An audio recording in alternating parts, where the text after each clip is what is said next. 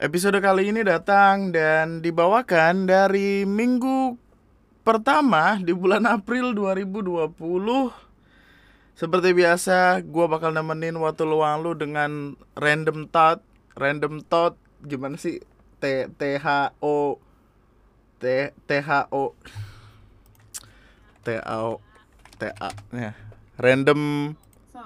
Random thought. Yang akan kita akhiri dengan ngebacain cerita mendengar. I don't know what I'm going to talk about, tapi kita akan coba saja podcast kali ini. Nama gue Andri dan selamat datang di Lunati Podcast.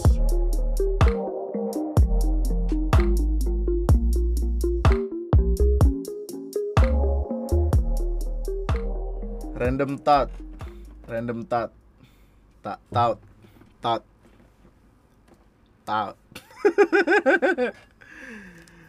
Anjing, tau gak? Sumpah ya. Biar gue ceritain lu sedikit perkara. Gue tuh dalam perkara berbahasa Inggris belajar bener-bener dari film. Di SMP gue adalah salah satu orang yang addicted banget gitu lah sama film-film bahasa Inggris, yang mana yaitu ngebikin keseharian gue jadi sedikit banyak paham nih tentang kalimat-kalimat berbahasa Inggris. Sampai waktu itu ikut lomba segala macam, cuma lombanya anjing dah. Masa lomba? Kita udah tahu nih lombanya kapan. Terus kita latihan terus di sekolah, dikasih tahu sama guru Bu Mauli apa kalau gua enggak salah namanya. Bukan. Bu siapa gitu? Lupa gue. Nah, terus di hari H lomba tersebut tidak ada yang memberitahu kami kapan kita seharusnya ikut lomba itu. Sungguh miskomunikasi yang sangat amat wow. Kemudian gue datang ke, jadi gue kan SMP. Nah, lombanya itu di SMA yang mana ya kayak cuman jalan beberapa menit lah gitu langsung nyampe. Waktu datang ke situ lombanya udah dimulai. Jadi ya udah kami balik, dibeliin mie ayam, terus tidak ngapa-ngapain. Jadi useless banget itu, kayak bagus. Tapi kadang tuh gue kalimat-kalimat yang ada H-nya, ada R-nya, gue nggak tahu. Thought. Biji, ya gitu. Biji gue tahu biji. Selamat datang kembali di Lunati Podcast, kawan-kawan sekalian, teman-temanku tercinta yang harus ngejaga kesehatan ya, karena musim lagi kacau. Dan ada berita dari NTT juga yang ngebikin kita semua bersedih. Jaga kesehatan baik-baik, karena ini musimnya. Gue 2 hari radang, men. Jadi yang kemarin aja gue record video itu dalam kondisi tenggorokan lagi, apa ya, kayak gara-gara udaranya dingin nih. AC gue aja tuh biasanya 16 gak dingin loh, 24 tiba-tiba jadi dingin banget. Gue tidur tiba-tiba selalu dengarkan beberapa hari kemarin yang gue ngerjain iklan bareng Buffback sama Caveback, tas ternama yang sangat amat bagus yang harus lu beli gitu. Jadi intinya gue ngerjain proyekan itu sama Farhan nginep di rumah gue. Setiap kali jam makin pagi, makin subuh deh, makin ke subuh, itu AC kayak suaranya bunyi mulu kayak dingit gitu. Gua mikir nih, nah ini kan awalnya 20 tiba-tiba bunyi. Nah, ini 21. Jam 2 nih, nah 22. Gitu terus sampai pagi. Yang mana gua mikir, "Han, lu ngapain?" Nah, kata gua mending sekalian 26 gitu, enggak yang tidur lagi. Aneh betul kan.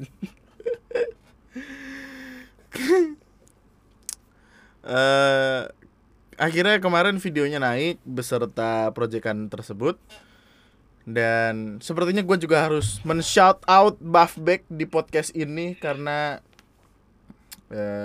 ini adalah permulaan yang bagus. Itu adalah kali pertama gue mau muncul sebadi-badi, ya kan? Muncul sebadan-badan. Jadi supaya lu punya shadow nih, bayangan. Supaya lu punya bayangan nih, supaya lu punya shadow aja nih. Ini gue kasih bahasa Inggris maksa namanya.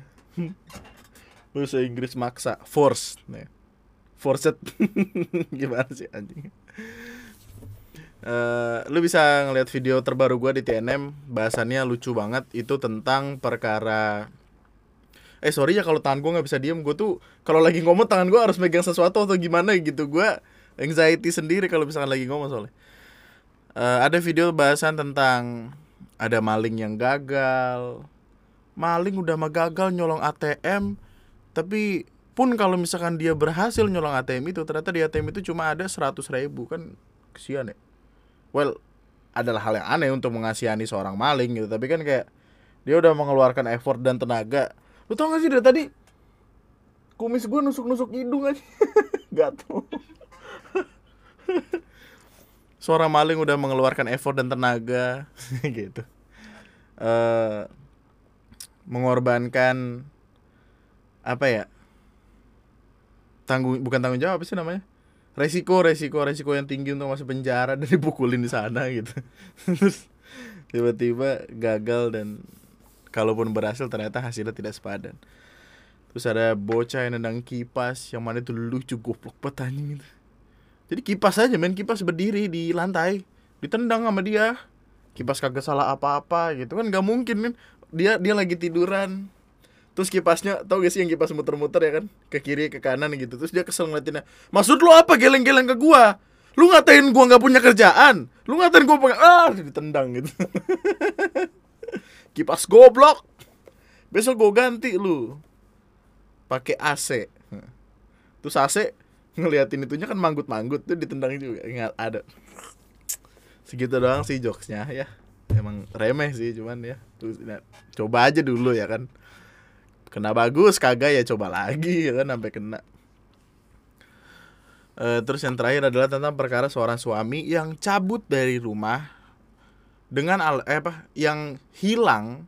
Dia pura-pura hilang gitu, memainkan peran seolah-olah dirinya ia hilang di telan bumi untuk selingkuh ke provinsi lainnya. Rumahnya di Palembang, dia ingin berselingkuh ke Lampung. Sebuah definisi sesungguhnya dari sepandai-pandainya tupai melompat, pasti capek.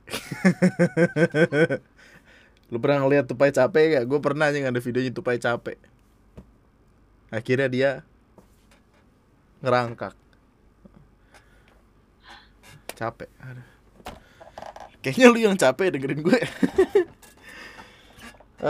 Terus proyekan Buffback dan Caveback gue taruh di situ. Jadi Buffback adalah sebuah tempat untuk lo ngebeli tas-tas keren. Begitu juga Caveback. Jadi Buffback tuh ini ada tulisannya BUFFBACK, Buffback. Terus ada Caveback, CAVBEC. Itu masih satu keluarga. Produknya juga sama-sama tas, tapi produknya tuh premium banget gitu. Kemarin gue cobain gitu, jadi tasnya gue siram air, beneran air. Gue kira bakal sinematik banget, bagus banget nanti itu di rekaman. Gue udah mikir kayak, wah keren gitu. Waktu gue lihat, ya udah kayak orang ngeguyur tas aja, kagak ada keren-keren. Harusnya tuh tau gak sih, yang air ditumpahin ke tangan dulu supaya air yang jatuh tuh sprinkle gitu loh, ya kan? Kayak apa? Kayak efek-efek buliran air gitu. Ini mah udah gue guyur gitu. Karena numbuh tuh gara-gara diguyur.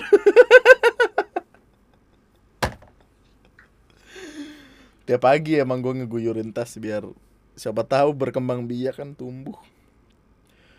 Dan videonya harus buru-buru naik. Jadi kemarin tuh gue ngedit dari bener-bener subuh ya, sampai jam 8 gitu loh. Jam 8 baru naik. Dia jam 8 baru naik buat membership.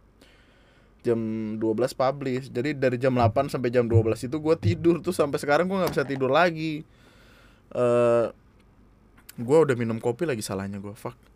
Yaudah, dan gue berakhir dengan ngebikin podcast ini karena setelah dipikir-pikir podcast belum keluar. Biar gue kasih tahu rencana gue.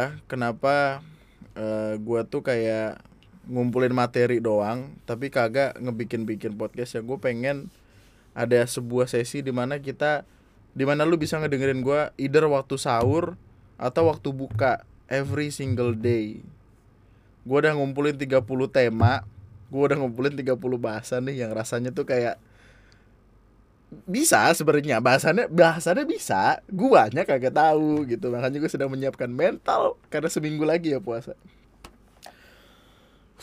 Gue hadir dengan ide ini karena ada beberapa orang pendengar gue, orang yang ikutin gue, my friend, my brother, sister, peace, love and gaul. Orang-orang ini tuh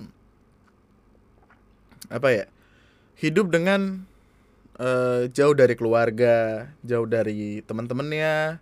Entah mungkin ada yang lagi kerja di luar kota, ada yang kuliah. Iya, meskipun kuliah udah di rumah sih. Kemarin tuh ada yang cerita ke gua kalau dia dipindah tugaskan kerja di Apa sih namanya itu? Kupang. Gue ingat karena gue sempat ngebecandain. "Hah, lu kerja di Kupang?" "Oh, Kupang." Ternyata di Kupang. Terus dia bilang kayak dia sendirian gitu dan dia butuh ditemani oleh seseorang dalam melakukan sesuatu. Well, gue tahu di sana dia nggak mungkin sendirian gitu. Pasti dia entah punya temen, teman kerja atau gimana.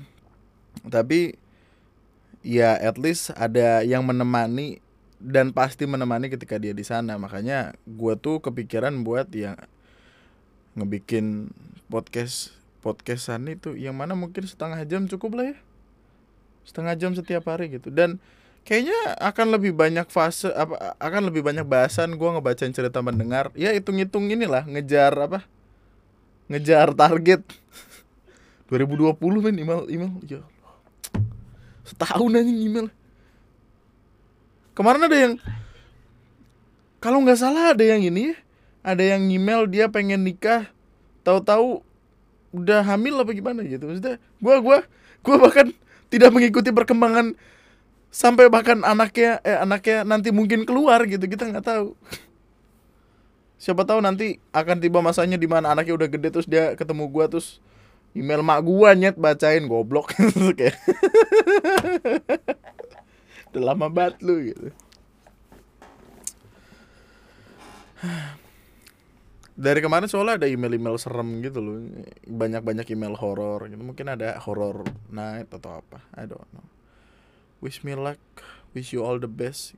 GBU WYATB, SIM, STNK, BPKB, apa sih? WATB apa sih? Wish you all the best. Oh. Wish you all the best. GBU apa? Minyak urut. GBU paling Yahut. Apa sih, gimana sih? GBU Yahut gitu kan sih? God bless you. Kok GBU God bless you? Harusnya GBY dong. GBY.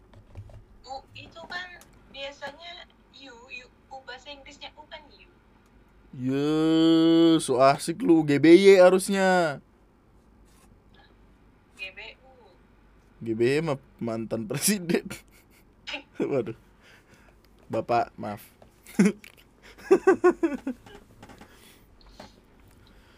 Apa ya? Gue pengen ngomongin apa ya?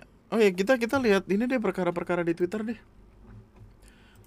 Dari tadi tuh gue lagi bingung gitu mau ngapain. Gue hari ini tuh mood gue blast gitu, gue nggak tahu gitu kayak apakah gue akan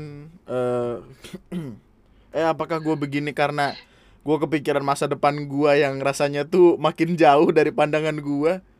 Masa gue nggak boleh ngomong gini sih, tapi intinya ada sebuah hal di mana gue harus mengeluarkan uang yang awalnya gue pikir segini ternyata segono. Terus gue kayak shock gitu, terus itu kayak shock terapi buat gue. Terus kayak ya Allah segini banget nih gitu. Terus gue kaget sendiri. Terus gue kayak lagi mikirin, man what should I do?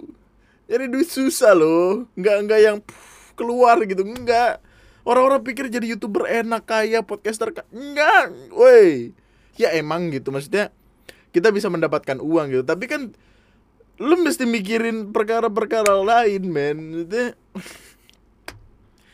Gue selalu dikomplain kan sama teman-teman gue, maksud gue TNM kan modal utamanya adalah suara gue kan, sama riset-riset yang dilakuin dan ya editing seadanya gitu. Cara gue menampilkan video-video di TNM adalah dengan ngebikin mereka denger apa yang pengen gue omongin. It's not about the visual itself, tapi adalah tentang ya udah gimana cara penyampaian gue segala macam kan. Teman-teman gue yang YouTuber lainnya kayak Rojal deh. Rojal ngedit video tuh bisa 2-3 minggu loh untuk video 7-8 menit, I don't know, lupa gue. Tapi dan gue ngelihat file Vegasnya tuh kayak emang bener-bener, ya Allah, itu kayak buset, kapal pecah, meninggal segala macam. Buat lu yang belum tahu, ngedit video itu susah. Gue belajar ngedit video pertama kali karena gue di multimedia. Gue SMK jurusan multimedia, otomatis ada urusan sama ngedit video lah gitu. Ujikom gue aja, ujian kelulusan gue itu mesti ngebikin dokumenter, yang mana ya artinya mesti ngedit video sendiri kan. Dalam dunia editing sederhana, gue sederhanain banget deh. Ada beberapa unsur yang harus dimasukin, entah itu video, gambar, audio, musik segala macem. Nah Rojal ini masukin tuh gimana ya, ngejahitnya tuh buset. Gue kalau jadi dia pusing gue. Jadi kayak layernya tuh ada banyak. Layer adalah sebuah susunan dari apa-apa yang ada di gambar itu. Let's say kalau lo misalkan ngelihat gambar kudanil tiba-tiba ketiban sama gambar gajah. Nah gajahnya ini layer 1, kudanilnya layer 2. Jadi kayak gajahnya ini di atas kudanil karena dia layernya layer 1. Nah layernya Rojal itu bisa sampai 11, 12 gitu sampai. Terus musiknya gue ngeliatnya pusing. Gue bikin video mentok-mentok ya layernya 3, 4 gitu. Audio paling yang gue ituin.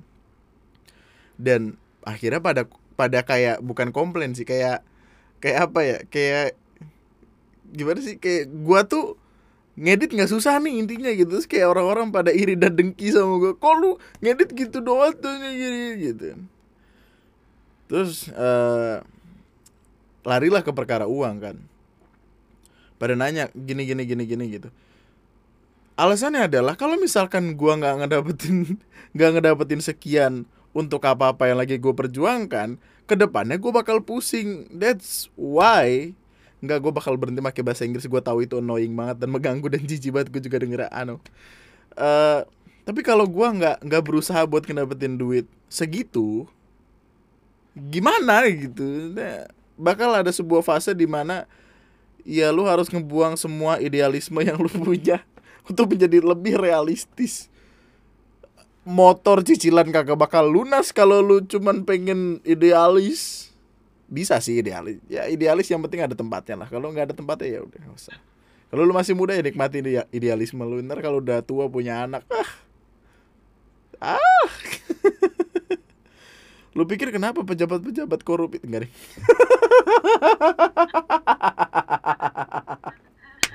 Kenapa ke situ? Emang kadang masyarakat kalau dikasih tempat buat bersuara begitu tuh cekit.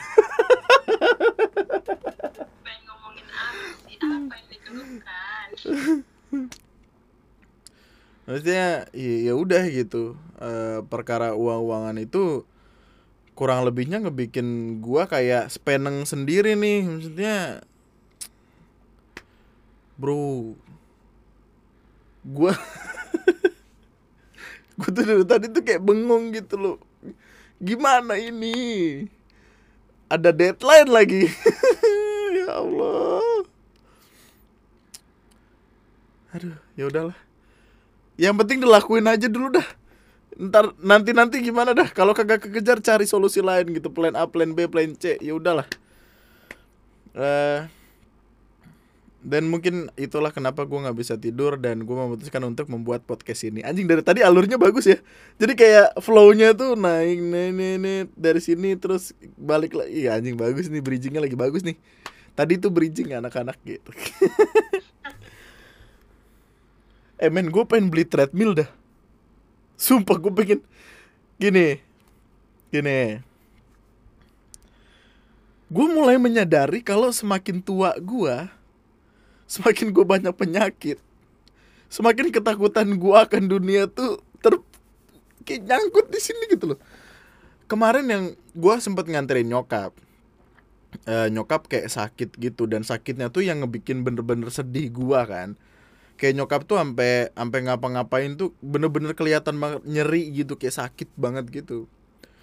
Dibawa ke puskesmas, disuntik anestesi apa pokoknya penghilang rasa sakit gitu atau gimana. Terus waktu dicek kolesterolnya tinggi, berapa sih? 220 apa? Iya sih? Normalnya berapa sih? Kolesterol normal. Normalnya 200. Kurang dari 200 masih bisa ditoleransi. Lah kemarin mak gue berapa, 260 apa 240 gitu. Pokoknya menurut dokternya tuh kolesterolnya udah tinggi gitu. Terus gue mulai mikirin gue nih, maksudnya gue udah 1 tahun di tempat ini ngelakuin hal yang sama setiap hari, literally bener-bener setiap hari. Kayaknya gue udah numpuk penyakit dalam badan gitu. Terus gue kayak mikir, gue harus olahraga sih. Cuma gue tuh insecure. Gue tuh gak pengen dilihat orang lagi olahraga gitu. Gue gak tahu, kayaknya emang gue terlahir dari sebuah society, kalangan masyarakat yang suka mencibir-cibir gitu. Kayaknya emang dari gue doang sih. Gue males buat ada di perbincangan sama orang ketika gue lagi ngelakuin olahraga apapun itu. Gue sempat waktu itu ikut member gym. Berapa ya harganya? 100 sekian gitu. 180 apa kalau nggak salah. Sebulan. Yang mana cuma gue datengin 2 atau 3 kali. Setelahnya gue lupa. Rugi pasti. Dan alasan kenapa gue pengen punya treadmill ya supaya gue bisa olahraga di rumah gitu. Gue lari, keringetan, at least kan ya namanya olahraga tuh ngebikin sugesti-sugesti positif gitu. Kayak wah gue udah olahraga pasti gue sehat dong gitu. Gue pengen yang kayak gitu-gitu. Gue pengen tidur gue nyenyak. Sumpah. Alasan kenapa gue ngorok, alasan kenapa gue tidur gak tenang. Yang kemarin kamu bilang apa, aku tidur kayak orang kesurupan itu. Aku baru sadar kalau emang lagi sakit. Sakitnya tuh sakit yang kayak pengen ngorok, tapi lu tahu lu gak bisa ngorok gitu. Gimana sih? Jadi kayak lu panik sendiri gitu loh. Tapi akhir-akhir ini kamu udah gak ngorok aja. Apa? Justru gue takut. Semua gue takut. Gue tuh bukan tipikal orang kayak Farhan ya yang... Men... Gue ngebikin video sama Farhan itu jam 2 atau jam 3 gitu ya. Abis record, waktu gue record Farhan masih ngedengerin, masih ngajak ngobrol segala macam. Waktu datanya lagi gue render, gue pindahin ke Vegas, yang mana ya cuman butuh sekian menit gitu. Tiba-tiba si anjing udah ngorok. Nggak bisa gue jadi orang kayak gitu. Kenapa dia bisa seenaknya tidur, bisa tidur seenak jidatnya gitu. Gue pengen hidup lebih sehat. Makanya gue pengen beli treadmill. Tapi waktu gue lihat harga-harganya, ya Allah, bisa beli Mio second. Beli Mio second 2. Gue baru tahu kalau treadmill ada yang manual, ada yang otomatis kan. Otomatis gitu, ada yang manual, ada yang elektrik. Otomatis oleh elektrik. Otomatis gimana? Otomatis kan gak ada giginya kan. Waduh. Nggak ada giginya, jadi emang rada sepi konsernya tuh kan, nggak ada gigi. Kenapa jokes gue jadi begitu ya, anjing, aneh banget. Jadi yang elektrik itu kalau misalkan apa treadmillnya jalan, ya udah dia jalan berdasarkan listrik gitu, arus listrik, jadi kita ngikutin jalannya si treadmill ini. Tapi kalau yang manual, ya udah gerakannya itu dipengaruhin sama langkah kaki kita gitu. Semakin cepat ya treadmill bakal semakin cepat juga. Gue sempat pengen beli yang manual, cuma dalam pikiran gue kayak yakin nih gitu setengah-setengah ngebeli sesuatu yang udah tahu harganya gak masuk akal itu.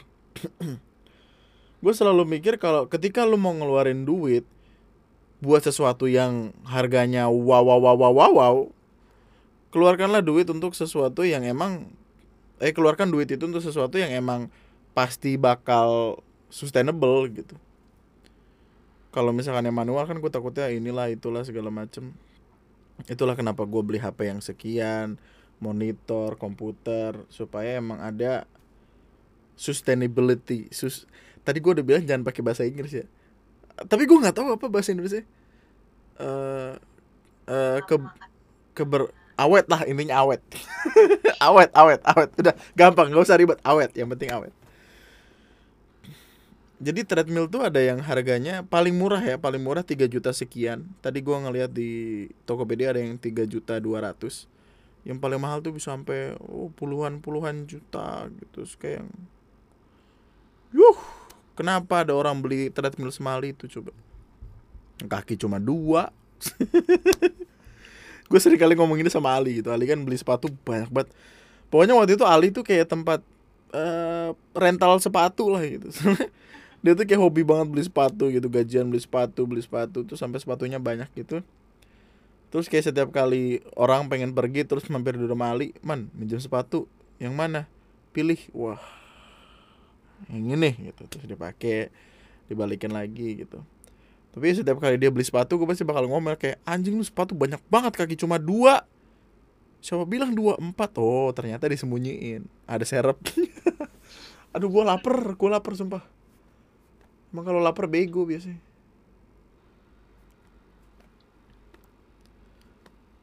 Ada serepnya yang bagus. Terus gue nge-tweet kan, pengen beli treadmill. Ada yang kayak, "Udah tidur, nggak usah beli, nanti juga nggak dipakai, tahu ah males ya. Dipakai seminggu, paling lama sebulan sih." Kenapa orang pada nggak yakin sama gue sih? Ya gue tahu gue juga kadang nggak yakin sama diri gue sendiri, tapi kan tolonglah have some respect terhadap diri gue. Gue juga kadang meyakini sesuatu kok.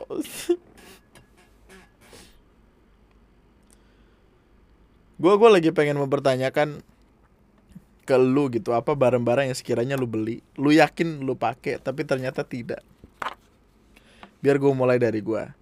Ini mungkin lu bisa jawab di story. Repost story ini, taruh story ini di IG nanti gue repost. Apa hal yang awalnya lu beli buat lu pakai banget, tapi ternyata tidak digunakan? Kalau gue itu timbangan gue sekarang udah kagak tahu kemana itu. Ada sih di depan harusnya mah. Yang mana niatnya buat untuk mengukur berat badan gue secara berkala. Tapi ketika ngelihat timbangan gue sedih, jadi gue singkirkan. Terus apa lagi? Sejauh ini itu doang yang gue inget. Karena banyak. Oh itu Mi Band gue beli tapi gak gue pakai. Stick buat main game. Gue gak punya waktu buat main game. Bisa main game yang pakai stick ya. Soalnya lapangan golf cuma ada di itu. Aduh kenapa sih? Bentar ya sebat dulu ya. Minum sebat ngapain kek? Bentar ya. Ngapain kek lu ngopi? Hah?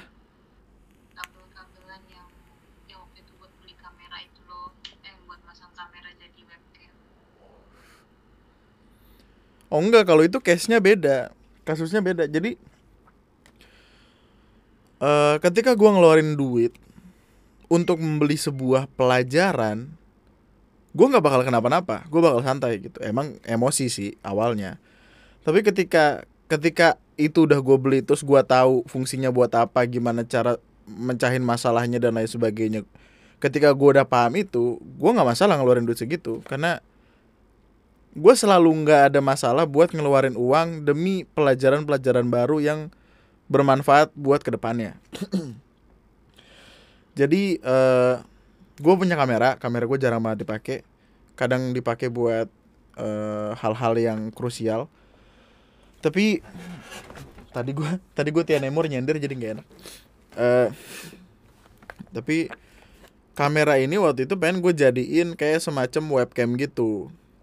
Udah berhasil gue colok-colok segala macam. Ternyata kamera yang dijadikan webcam itu sederhananya mindahin display dari layar kamera ke layar komputer. Ke monitor di komputer gue.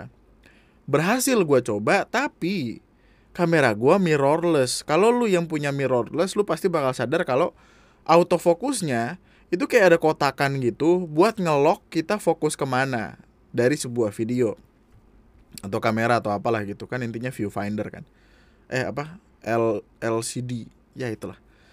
Nah, kotakan itu ternyata muncul juga di layar monitor gua, jadi otomatis tidak bisa dipakai dong, karena kalau bisa dipakai pun itu aneh banget. Masa gua lagi streaming tiba-tiba ada kotakan di muka gua anjing, kayak lagi berita-berita ini serem anjing. Iya, kayak thumbnail youtuber yang bombastis gitu, kayak dikotakin. Gue juga kadang gitu sih. Enggak, gue bulet.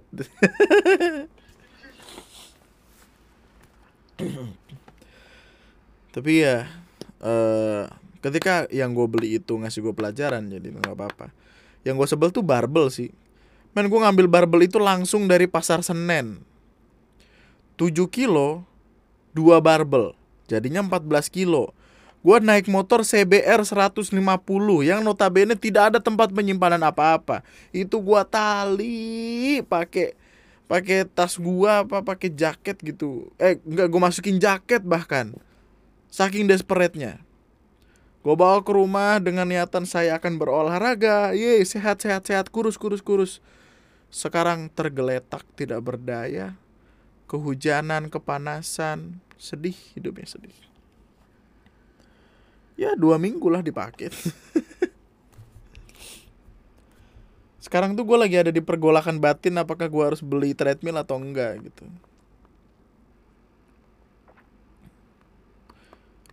Boleh lah ya, sabi lah. Waktu itu lu udah bolehin, lu nggak boleh ditarik lagi omongan itu. Kenapa aku bolehin? Lih, iya kalau ada yang donate segitu baru beli ya. Iya, ntar gue mau ngumpulin dari donate. Dih, lu ngomong. Enggak, gue inget. Apa namanya? Treadmill. Enggak, udah treadmill. Lu mending gue ngomong apa tau-tau gue beli lu.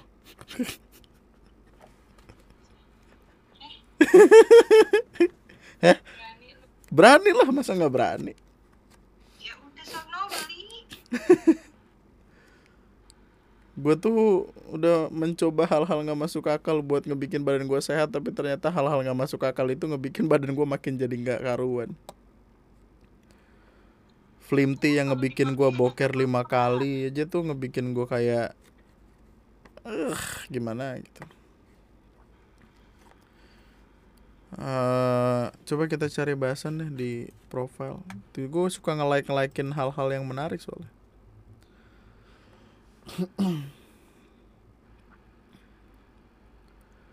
Oh iya nih, ada penipuan gitu man. Jadi ada seseorang gitu yang tiba-tiba ditransfer duit gitu. Transfer duit 800.000 gitu. Dia nggak tahu siapa yang transfer duit itu.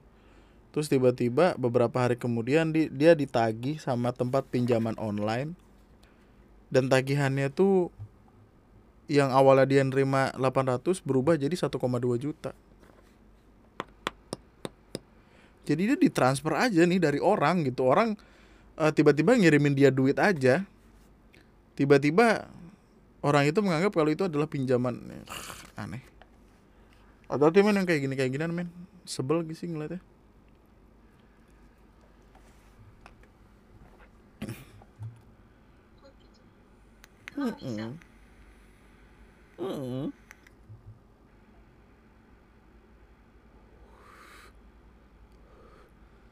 Gak tahu sih. Dan ketika ditanya sama orangnya, dia malah marah-marah gitu. Maksudnya si orang yang tidak tahu menau ini ngechat, karena tiba-tiba ditanya kan, ngechat terus nanya ini maksudnya apa. Terus tiba-tiba ya kembalikan uang yang Anda pinjam sesuai dengan kode VIN. Terus tidak ada tolerir bagi yang mau kebijakan sendiri. Tidak ada pembayaran baik lunas dan perpanjang data sebar. Tidak ada pembayaran baik lunas dan perpanjang data sebar. Hah? Jangan minjam kalau tidak mau ikuti aturan. Lah goblok anjing. Komplain ke aplikasi kolektor tugas hanya menagih sesuai data yang diberikan. Ternyata waktu dicek aplikasi tersebut nggak ada. Tapi sama model-model penipuan kayak gini men, anjing nggak jelas ya.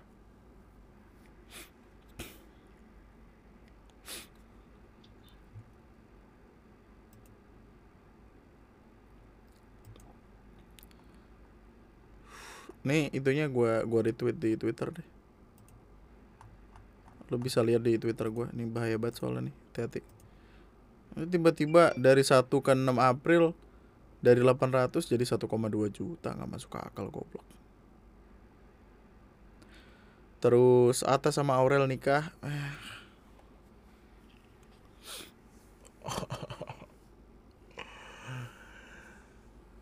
I don't know why.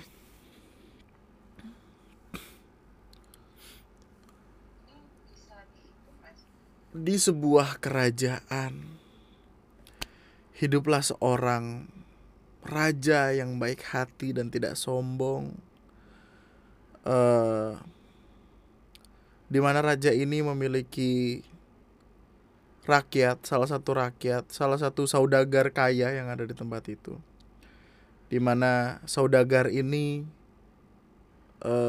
membayar pajak yang cukup besar, bermiliar-miliar.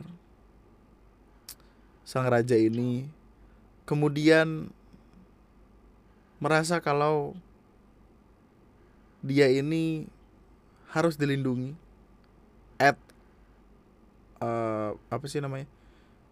dengan segala data apa sih? Gue takut keserimpet nih ngomong. Dan raja berpikiran untuk dia harus tetap membayar pajak tersebut, jadi gue harus dekati dia. Raja ini datang kemudian ke... Yo lanjut, jadi... itu Piccolo, jadi tadi kerajaan Piccolo tuh punya anak gitu, terus... Apa sih kenapa itu? Nih, ada sebuah fakta menarik. Di Indonesia, unggas ini ada foto ayam kalkun disebut sebagai ayam kalkun. Di Inggris disebut Turki. Ayam Turki. Di Turki, ayam ini disebut Hindi dari India. Di India, ayam tersebut disebut sebagai Peru. Di Arab, ayam ini disebut sebagai ayam Yunani.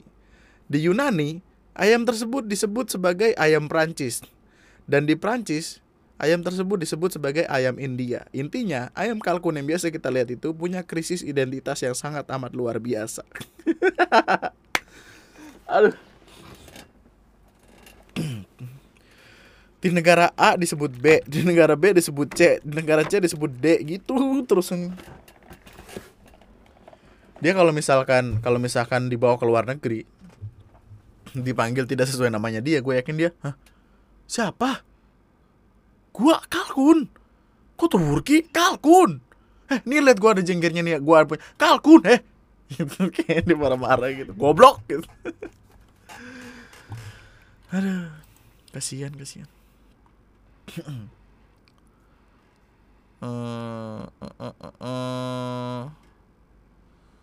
Apalagi yang menarik ya? Layanan terapi lewat pelukan sapi. Gue sempat mikir kalau terapi-terapi kayak gini kayak cuma cara orang buat nyari duit aja tau. Maksudnya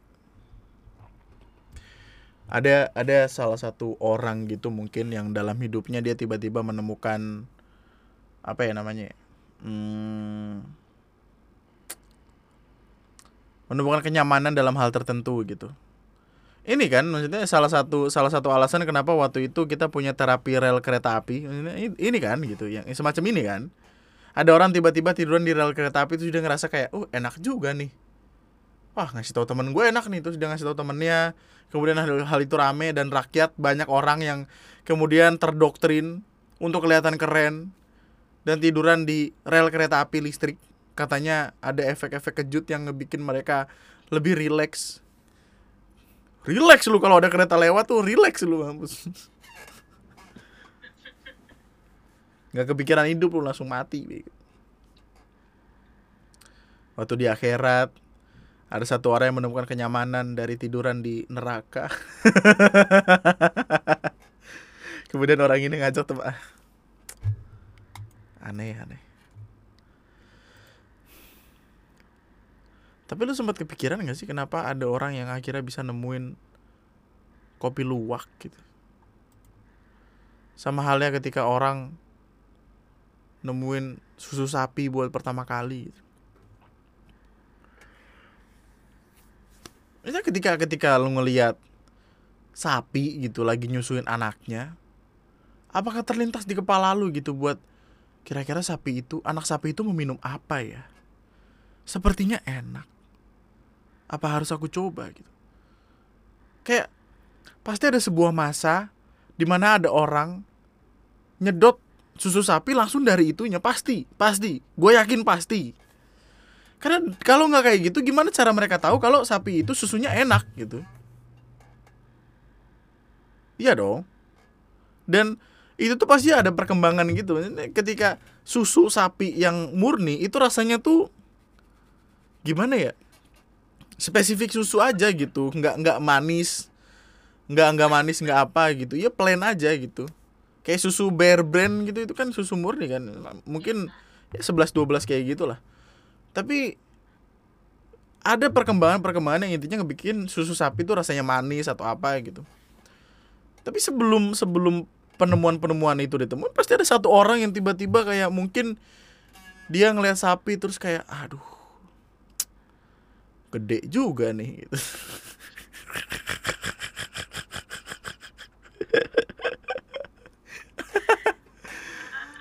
Kemudian dia punya ide buat, aduh, gue kapan lagi nih ngeliat yang kayak gini nih. Terus sama dia dipegang, terus wah, apa nih? Terus tiba-tiba dia merasakan susu sapi untuk pertama kali. Kemudian dia ngasih tahu ke teman-temannya. Enak tahu nih. Saya kira mulailah diperah susu sapi itu, ditaruh di wadah gitu. Pasti ada masanya, men. Cuma gimana luwak gitu, kopi luwak gitu. Nggak ada orang-orang tiba-tiba punya ide buat luwak itu. Prosesnya kan ada kopi di kopi biasa aja nih, maksudnya setahu gua ya, lu bisa koreksi gua kalau gua salah. Setahu gua kopinya tuh ya biji kopi gitu yang masih dalam bentuk buah. Kemudian dimakan sama luwaknya, kemudian diproses dalam tubuh luwak tersebut. Kemudian luwaknya mengeluarkan biji kopi tersebut. Beruntungnya orang yang pertama kali nemuin kopi luwak itu nemuin kopi dengan kondisi yang utuh. Coba semisal dia nemuin luwak yang mencret, ya kan?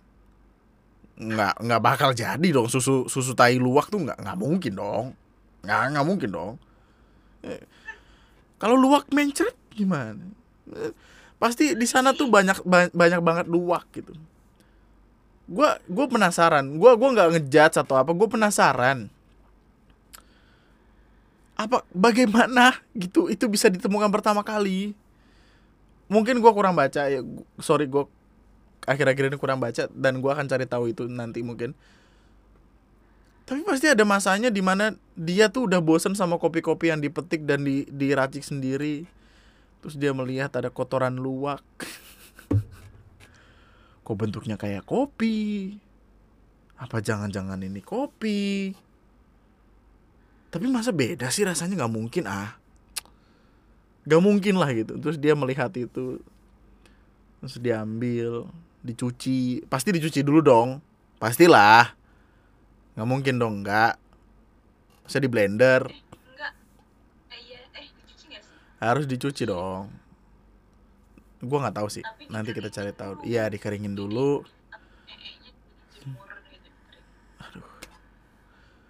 Tapi enak ya, enak loh, maksudnya gue nggak bohong, enak gitu. Kopi luwak tuh enak, salah satu yang terenak. Kopi yang paling enak buat gue tuh Arabusta kopi Lampung, kopi Arabusta Lampung, apa sih Arabusta Lampung sama Papua apa kalau gue nggak salah, lupa. Pokoknya ada tempat ngopi di dekat rumah, enak banget kopinya. Dan rasa asem-asem. Terus ya gue punya teman gue emang gak suka kopi. Maksudnya suka pun dia kopi yang kopi sasetan gitu, belum yang kopi bener-bener kopi. Waktu dinyobain, kok asem, basi nih, basi BG, udah jangan diminum. Terus gue, goblok. Pelan-pelan, ini kopi memang begini, kopi asli tuh begini. Kopi yang paling enak tapi buat gue adalah kopi yang diproduksi sendiri. Jadi Kakung sama Mboe di belakang rumahnya tuh kayak ada 1 atau 2 pohon kopi gitu. Yang bener-bener kopi gitu loh, man. Jadi emang tumbuh, terus di batang-batangnya tuh ada kayak apa sih namanya? Buah kopi. Buah enggak sih nyebutnya? Tanaman kopi yang sudah berbuah gitulah. Dan itu kalau udah merah dipetik. Dipetik terus nanti ditumbuk terus abis itu ditumbuk tuh buat misahin daging sama bijinya gitu. Terus bijinya dijemur, terus disangrai lagi, terus ditumbuk lagi sampai halus. Kalau di sini mah di grinding ya, ditumbuk sampai halus terus dijadiin kopi. Emang kayak, dan ya namanya ditumbuk pakai tangan kan nggak sebegitunya bubuk ya. Jadi kayak masih ada butiran-butiran kasar gitu. Tapi justru itu yang enak gitu, karena waktu minum sambil kayak kreces gitu, kertak gimana sih. Ya enak gitu buat digigit. Jadi ya, kenapa jadi kopi ya, aneh dah. Oh ini layanan terapi lewat pelukan sapi gitu. Dari situ emang aneh. Ini ada jokes lucu banget anjing ini dari Twitter. Pernah nemenin cowok dari 0, tapi cowoknya 0 terus.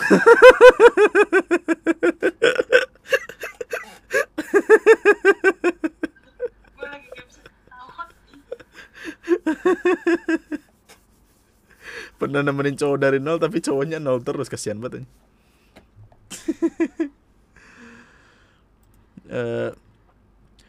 Pernah nggak sih lu mikir, lu doa nih, ya Tuhan hilangkanlah beban orang tuaku, terus lu meninggal karena ternyata lu bebannya. Jadi yang lucu-lucu nih. Terus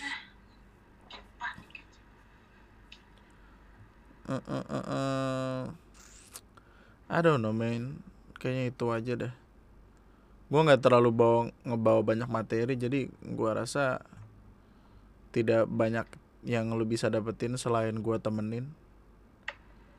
Jadi BTW lu kalau mau ngedobrak pintu, dobraklah di engsel pintunya. Jangan terlalu ke atas, jangan terlalu ke bawah, karena pintu itu terkunci lewat engsel dari, tau gak sih yang pintu cetekan itu, terkuncinya tuh dari situ. Kalau lu misalkan dorong pakai punggung dari atas, itu nanti ya nggak terlalu maksimal gitu. Takutnya emang jebol, justru bukan kebuka, bukan kedobrak tapi jebol.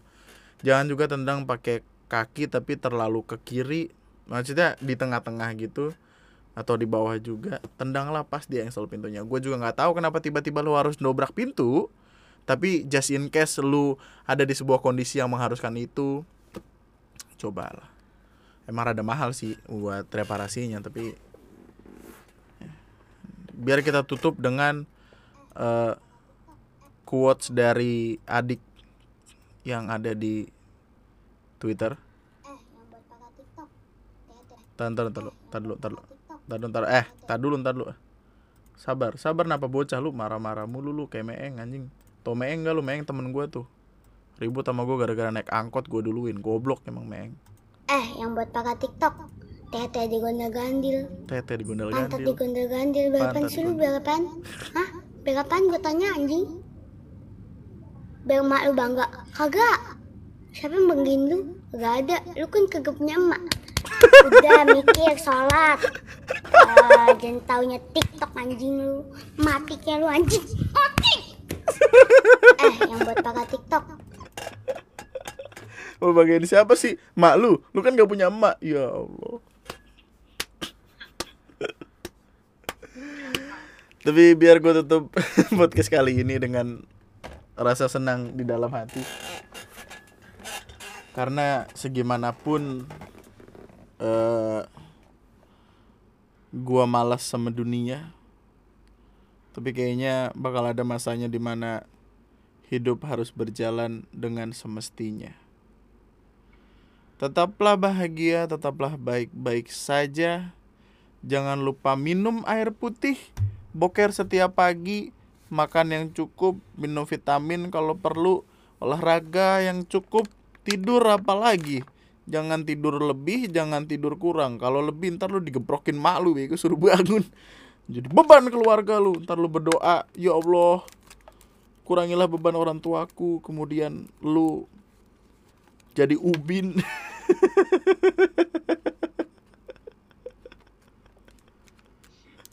Gak ketebakan manuvernya gitu, bro. Nge-podcast ya gitu, kaget tuh. Hah, kok ubin? Itu aja buat podcast gue kali ini. Sekali lagi, kalau lu pengen belanja tas-tas kesukaan lu, belanjalah di Buffback atau Caveback. Tasnya bagus-bagus banget, man, serius. Nyokap gue ya sampai seneng banget, itu kayak bangga banget mak gue punya tas itu. Follow sosial media gue di @lunatictwister, ada di Twitter, ada di Instagram, di Facebook. Kagak ada dong, siapa yang masih main Facebook? Gue kayaknya kadang-kadang masih main Facebook. Apa sih gimana? Oh iya, subscribe TNM sama Lunatic Twister.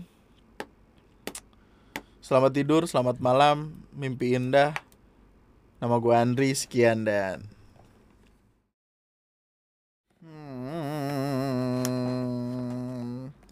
Kalau misalkan gue bikin yang horor-horor lagi gimana? Buat podcast aja tapi, dan jatuhnya tuh cerita. Kalau cerita kan mungkin ya lu bisa dengerin banyak gitu. Soalnya ada beberapa cerita yang horor-hororan terus belum gue bacain gitu. Masa ada fotonya gitu? Kamu mau lihat gak? Gak mau. Bagus banget fotonya, gila. Enggak. Matanya nyala anjing, kaget gue. Waktu gue lihat mata gue jadi... Wah! Kaget. Kamu kan penipu. Enggak penipu, aku licik. Liciknya sama kamu. Itu aja deh. Kita nanti akan ada masanya horor-hororan di bulan puasa. Sampai jumpa di bulan puasa nanti. Tanggal berapa sih? 14 ya? Tanggal 13. Wah, benar-benar seminggu lagi. Sampai jumpa nanti kawan-kawan. Love you so much. Thank you. Bye-bye.